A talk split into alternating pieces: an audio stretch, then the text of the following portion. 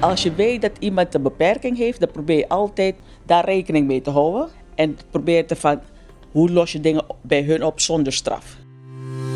Dit is Studio L V B, de podcastserie van Medin over de zorg en begeleiding van mensen met een licht verstandelijke beperking. Mijn naam is Nathalie Koopman. Mensen met een L V B zijn makkelijk te beïnvloeden. Dat zorgt er soms voor dat ze met de verkeerde persoon in contact komen. Met als gevolg bijvoorbeeld crimineel gedrag of overlast in de buurt. Wat kunnen begeleiders van cliënten met een L V B doen om dit zoveel mogelijk te beperken? Welke rol speelt de familie van een cliënt hierbij? En hoe trek je hierin samen op met de wijkagent?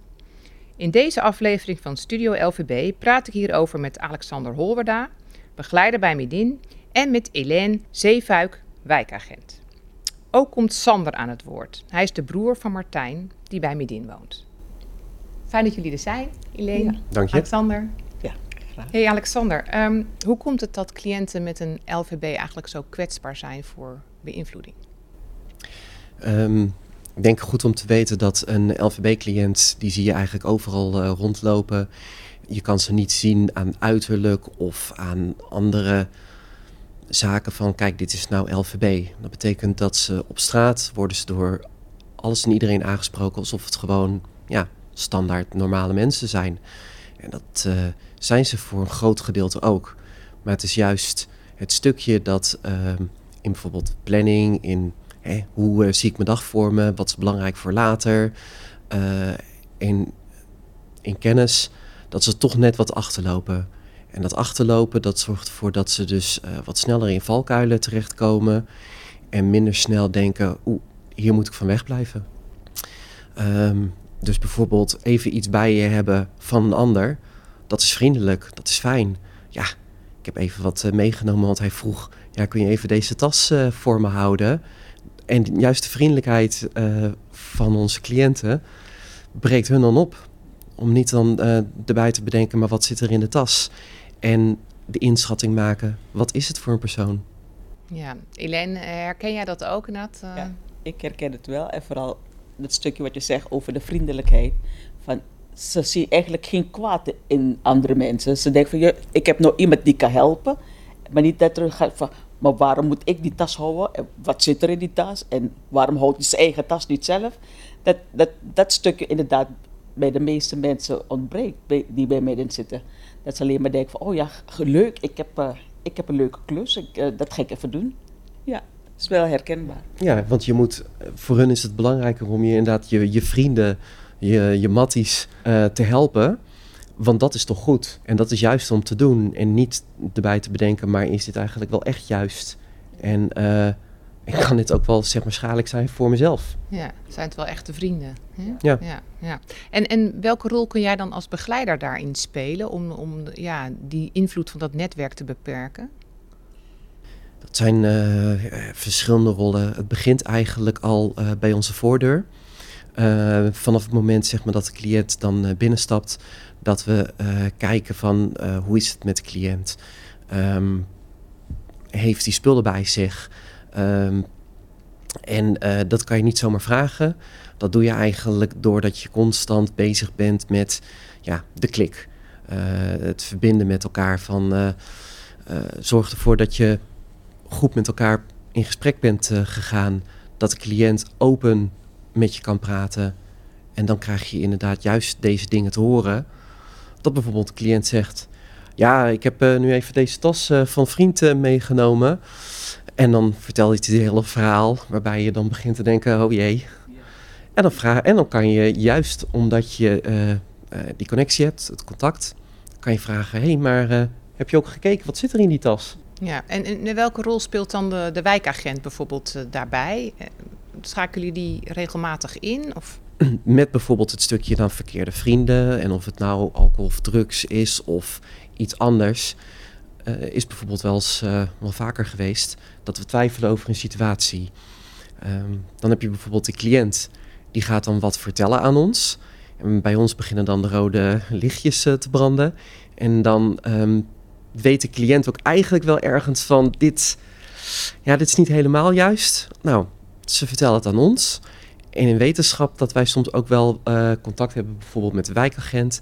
En dan uh, kunnen we de wijkagent bijvoorbeeld bellen. Of we vragen de wijkagent langs te komen.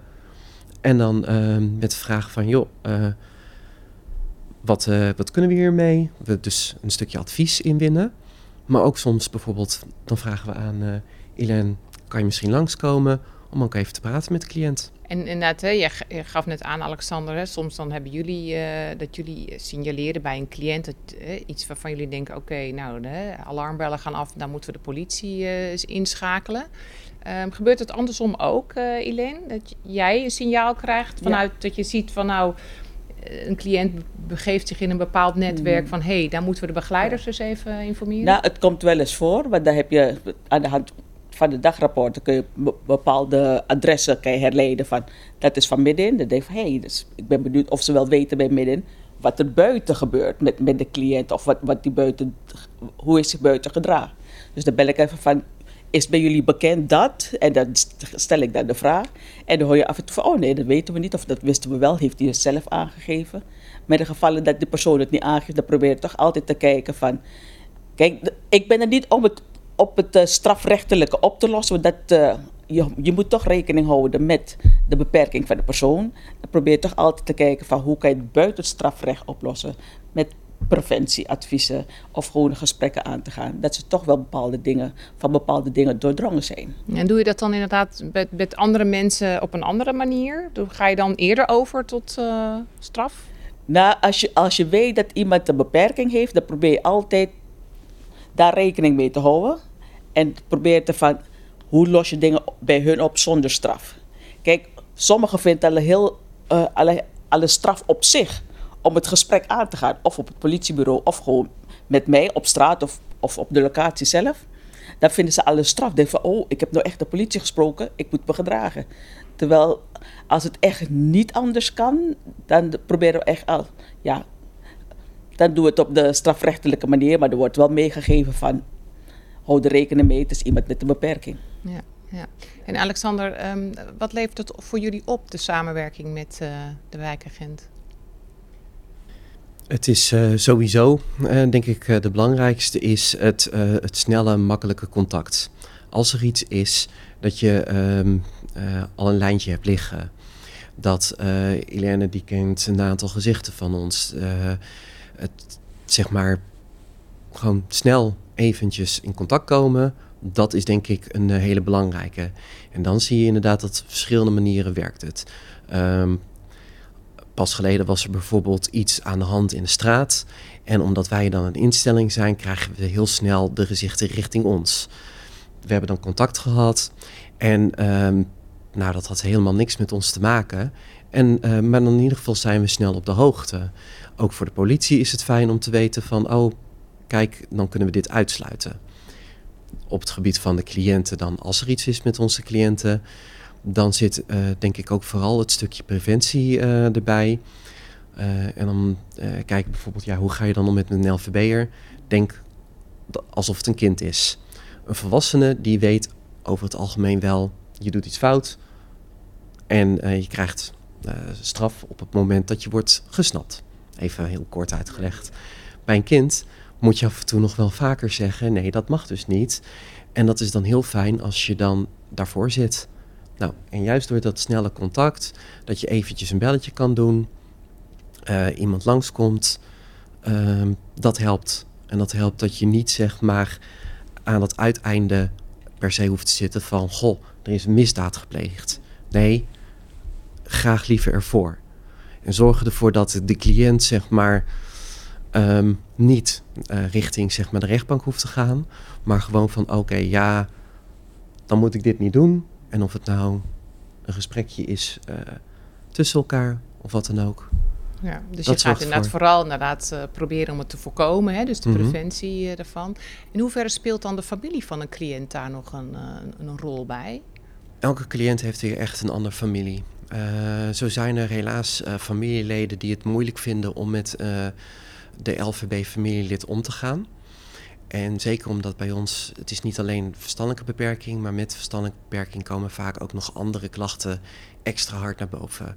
Uh, of het nou alcohol en drugs is, of het nou uh, psychische problemen zijn, allerlei problemen. Um, het netwerk uh, vindt dat al lastig zat. Soms zijn ze dan juist niet in de buurt. En dan uh, proberen we toch nog het contact uh, te krijgen. Kijken van op welke manier wil je dan wel contact.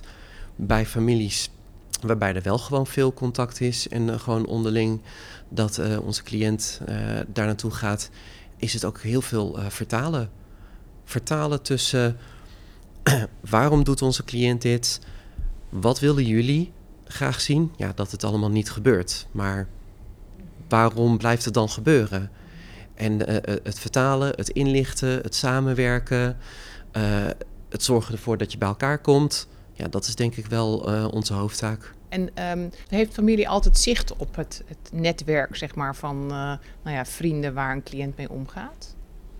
Uh, er zijn heel veel uh, families die eigenlijk heel weinig zicht hebben op hun neef, nicht, zoon, dochter, wat dan ook. En dan is het gewoon eigenlijk een duidelijke nee. Totdat er echt iets aan de hand is en dan zeggen ze, zie je nou wel, um, wat jammer nou dat het is gebeurd. Maar bij de families waar er dus wel uh, nauw contact is, is er wel enigszins zicht. Maar dan nog is het allemaal wat beperkter. Juist omdat er niet wordt gesproken door onze cliënten over dit soort vriend en wat is het voor een vriend. Maar het is gewoon, ja, het is gewoon mijn vriend. Ja, ja. En, en, en wordt dan de familie betrokken ook bij, zeg maar, de manier waarop jullie dan uh, nou ja, d- willen voorkomen in de, in de toekomst dat het fout gaat? Ja, dat uh, kan gedaan worden door uh, evaluaties. Wij noemden dat bijvoorbeeld uh, een uh, M D O. Dus, wat is een M D O? Uh, multidisciplinair overleg. Dat zie je het als een evaluatie. Dat je kijkt uh, uh, na zoveel tijd, hoe gaat het met de cliënt? Je nodigt dan uh, de cliënt uit. Uh, de persoonlijk begeleider, die dus op de groep staat. Uh, maar ook bijvoorbeeld een arts die betrokken erbij is. Um, en nog wat andere mensen, de gedragswetenschapper. En zo met z'n allen uh, zit je bij elkaar, naast dus de cliënt en de familie. En bespreek je, joh, uh, hoe gaat het met je vrienden? Hoe gaat het met je baan? Hoe gaat het daarmee? En dan kom je eigenlijk steeds verder. Juist omdat je met zoveel mensen bij elkaar bent. Van, goh, wat is er nou echt aan de hand? En als we kijken naar die vraag over de vrienden. Wat voor vrienden zijn het? Hoe ga je ermee om? Wat zijn de gevaren? Uh, wat wil de familie? Wat kunnen wij? En bijvoorbeeld, um, ja, op welke manier kunnen we dan nog uh, de wijkagent uh, erbij betrekken? Ja, en laten we even luisteren naar uh, Sander. En mm-hmm. dat Sander is de broer van Martijn en die woont uh, bij jullie op de locatie. Uh, nou, Martijn woont uh, al een paar jaar bij jullie. Ik ben zijn broer, maar tevens ook zijn mentor. Uh, ik ben blij dat Martijn ook uh, bij jullie zit. Het is een uh, veilige omgeving. Uh, nou, waar er geen uh, rare dingen kunnen gebeuren. Uh, dat, dat, dat, dat stelt me heel veel, uh, heel veel gerust, moet ik zeggen. Ik heb uh, korte lijntjes met, uh, met de begeleiders als dat nodig is. Uh, we kunnen bellen of we kunnen mailen. Uh, ja, dat is ook wel fijn. En ook uh, andersom, als het aan de hand is of als ze vragen hebben, dan uh, nou, komen ze bij mij op de lijn. Um, nou, ik zorg altijd dat ik bij de uh, M D O zit. Um, we hebben ook de afspraak gemaakt als er uh, ziekenhuisbezoeken zijn, dat ik dan uh, vaak meega met Martijn. Uh, maar het kan ook zo zijn dat als ik niet kan, dat ik dat aan jullie vraag, dus jullie dan meegaan uh, als het nodig is. Uh, met name de M D O's vind ik dan best wel fijn dat we elkaar toch even zien. Uh, dat was in de coronatijd soms wel even lastig, maar uh, wat ik dan vooral heel belangrijk vind, is dat we daar dan zitten met wij vanuit familie uh, op vertegenwoordiging. En wat ik ook heel fijn vind is dat de arts Kathleen aanwezig is, dat Anne Floor of, of, uh, of vervanging en de persoonlijke begeleider, die is daar ook bij. Nou, weet je, dat vind ik echt wel hele fijne momenten dat we samen uh, goed dingen kunnen afstemmen uh, met elkaar. Dus dat vind ik het, uh, als je het hebt over het netwerk, uh, ja, een, een van de sterkere kanten. Ja, dat was inderdaad uh, Sander die dus aangeeft hoe belangrijk het is hè, om, uh, om in gesprek te blijven. En um, nou, jullie hebben ook even aan Martijn gevraagd, aan uh, hè, dus de cliënt die bij jullie woont, over het feit uh, wat hij er dan van vindt dat zijn broer weer uh, bij al die gesprekken aanwezig is. En hoe vind je het dat je broers daarbij aansluit bij het M D O? Ja, ja, dat vind ik prima natuurlijk. Ik heb, ik heb geen geheimen voor hem. Dus, uh, en uh, hij helpt me altijd goed. Dus uh, ja, mijn broer en mijn ouders uh, hebben wel iets van, uh, ja, kan je het nou niet eens een keer zelf doen, weet je wel. Dat, uh, want hun hebben ook een druk leven natuurlijk, mijn broer vooral. Mijn ouders zijn nou met uh, pensioen natuurlijk, dus, uh, maar mijn broer heeft een druk leven erbij, maar hij, hij doet het wel graag. Mm-hmm. En uh, hij helpt goed. Ja. Ja. Ja, ja. Ja. En wat vind je ervan dat je broer naast je broer ook je mentor is? Uh, ja, ik, ik, ik heb niet echt zoveel idee wat dat inhoudt. Uh, ik, uh, ja, ik zie dus niet dingen van wat wel of niet mag of kan of, of wat, uh, waar het over gaat. Uh, ja, dat zie ik dus niet. Ik, ik heb eigenlijk geen idee uh, wat hij dan allemaal beslist. Dat okay. weet ik dus niet. Ja, dat okay. hoor ik ook niet. Dus. Maar ja, ik vind dat wel goed. Natuurlijk, ja. ja. Want okay. het, het is ja. familie, dus uh, ja. Ja, het is familie, hè, dus is het wel goed. Maar ik kan me ook voorstellen dat familie wel soms andere belangen heeft dan, uh, dan de cliënt zelf. Uh, hmm. Wat merk je daarvan? Uh? Um, wij zitten vaak inderdaad ook op verschillende stoelen. En dat is, uh, we moeten belangen van de cliënt behartigen. Maar ook de familie heeft zo uh, de wensen. En... Um, En dan kijk je ook nog dat laatste stuk van, maar mag het voor de wet? En waar zit dan, uh, waar zit er dan de grens? Waar zitten ook onze kaders om binnen te werken? Om te zeggen, dit doen we niet, dit doen we wel. Even een voorbeeldje. Uh, wat nou als een, uh, een, een cliënt bijvoorbeeld verkeerde vrienden heeft of zo? Dan um, is het de cliënt die wil bijvoorbeeld heel graag met vrienden afspreken. Ja, dat is begrijpbaar. En we kunnen niet zomaar zeggen, je gaat wel of niet met die vrienden afspreken of we moeten die vrienden gaan keuren. Zo werkt het uh, niet.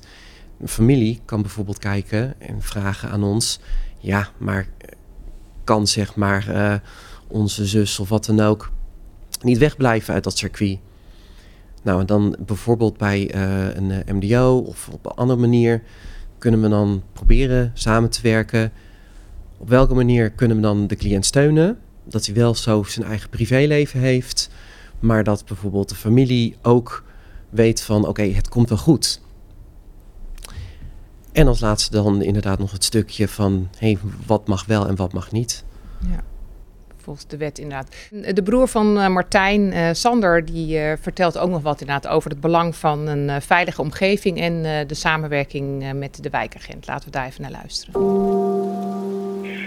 Nou, wat ik vooral veilig vind is dat controle is op Martijn die erbij binnenkomen. En uh, dat er geen uh, onverlatend, zeg maar, over de vloer komen. Dat kan bij jullie niet. Ja. Uh, ja, dat, dat is eigenlijk in Martijn's leven altijd gebeurd. Voorheen, alle verschillende locaties waar hij gewoond heeft, uh, ja, kwamen gewoon mensen binnen die niet de beste intenties hadden. Daar is hij heel erg gevoelig voor. Ja. En dan gaat het fout.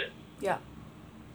Ja, we hebben natuurlijk ook, uh, deze podcast gaat dan ook over de samenwerking met de wijkagent, uh, ja. Elena.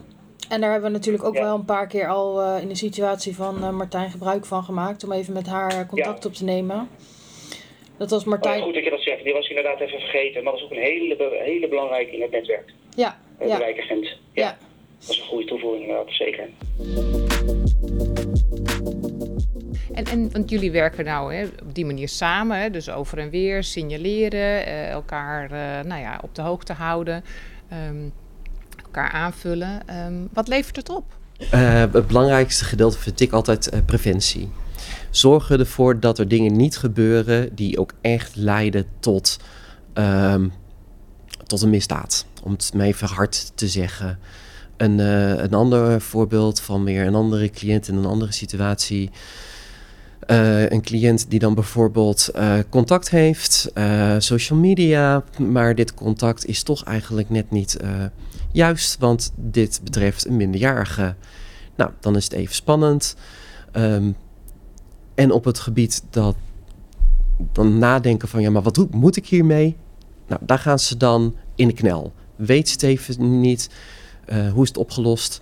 Politie is langsgekomen voordat het een zaak werd, voordat het eigenlijk echt over de scheef ging, want het was eigenlijk alleen via social media. En dan is het gesprek met de politie, met de begeleider, met uh, de cliënt en die schrikt. ja, dat is echt schrikken. Want de cliënt die denkt dan van... ja, maar uh, het is toch gewoon een klein beetje chatten? Nee dus. Maar juist uh, dat met twee partijen... Uh, dan werkt het dan toevallig op deze manier wel. Ja, dat zorgt er echt gewoon voor dat... Uh, ja, dat voor de rest echt niks ernstigs is gebeurd. Mooi voorbeeld. En wat levert het voor jou op, uh, Ileen? Nou, inderdaad ook uh, een stukje preventie. Dat ook richting de cliënt... Dat je een beetje kan bege- tenminste, ja, begeleiden en sturen. Van, dat je toch besef blijft houden iedere keer van wat goed is en wat minder goed is voor, voor hem. Dat je toch, ja, het duurt bij sommigen wel langer. Maar dat ze toch over, over sommige dingen na blijven denken. Of dat ze toch weer gaan vragen van, ja, maar ik heb dat gedaan, kan dat wel? Of wat vind je ervan? Snap je, dat ze toch komen van, oh ja, even de... Ja, tenminste moet ik zeggen, dat, dat, ja, niet goedkeuring, maar dat, dat ze uh, proberen te achterhalen van, doe ik het wel goed? Snap je? Het is ja, een beetje lastig te omschrijven, maar het komt erop neer dat, ze, dat, dat ik probeer dat ze niet strafrechtelijk uh, in aanraking komen met de politie door gesprekken, inderdaad, op, op de locatie en de, de tips te geven aan de begeleider van, uh, die moet je even in de gaten houden, die... Die doet weer wat overdag of 's nachts, maakt niet uit. Dus ja, dat levert het wel op, ja, ja. vind ik. Hey, wat kunnen andere organisaties uh, van jullie samenwerking uh, leren? Ik denk uh, dat het vooral leuk is om uh, te vertellen dat wij linksom, rechtsom... dat wij een manier vinden om tot een doel te komen. Een doel is dan, uh, de cliënt gaat niet echt over de scheef. Er is iets wat er speelt, maar het gaat nooit te ver. Nou... Dat kan zijn omdat we bijvoorbeeld advies inwinnen uh, bij de wijkagent. Dat kan zijn een stukje uh, preventief handelen, dat we iemand langs laten komen. Soms alleen al het jasje doet veel. Het doet soms ook wat uh, voor de veiligheid van, oh kijk, dus ze hebben inderdaad wel uh, contact met de politie. Maar uh, op welke manier dan ook, uh, doordat het contact uh, nauw is, uh, dat je een manier vindt om de cliënt niet... te laten komen tot ja, dat echte probleem.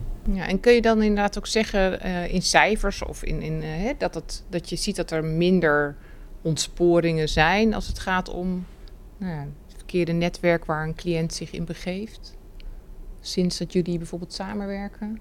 Nou, ik zou het niet kunnen uitdrukken in cijfers. Ik kijk echt puur iedere keer naar het incident dat zich voordoet. En dan ben ik al lang blij als ze kleine stappen vooruitgang zijn. Kijk, een kleine stap voor ons is voor hun nog een hele grote stap. Dat ze ander gedrag gaan vertonen. Of toch de vrienden die ze hebben toch gaan nadenken van... zijn het wel goede vrienden? Kijk, en dat is heel wat anders dan wat natuurlijk de familie ziet. Die wil misschien hele grote stappen. Terwijl ik al lang blij ben met ook een babystappen. Dus ja, ik, ik vind het lastig om daar een cijfer aan te geven. Ja, maar je ziet wel dat het werkt.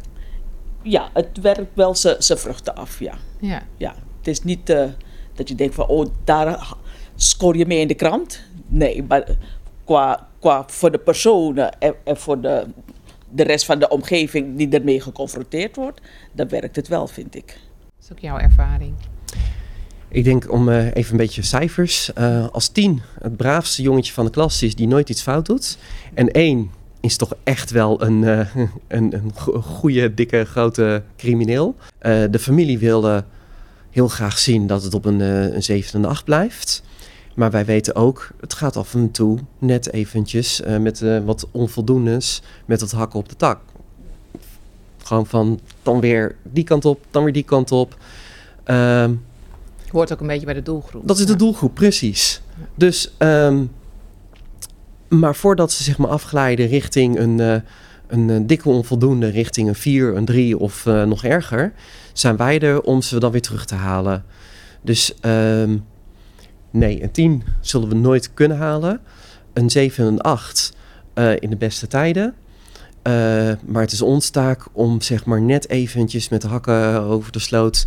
die zes uh, te behalen, zodat het zeg maar gewoon weer dat stukje... kijk. Je kan gewoon je leven leiden. Er is niks ernstigs aan de hand. Het, een, het is een vangnet wat we doen. Ja, mooi dat jullie uh, jullie verhaal wilden vertellen over jullie uh, samenwerking en uh, wat het oplevert. Dank jullie wel. Wil je geen aflevering missen? Abonneer je dan op Studio L V B in je favoriete podcast-app. Ben je enthousiast? Deel dan je reactie op social media.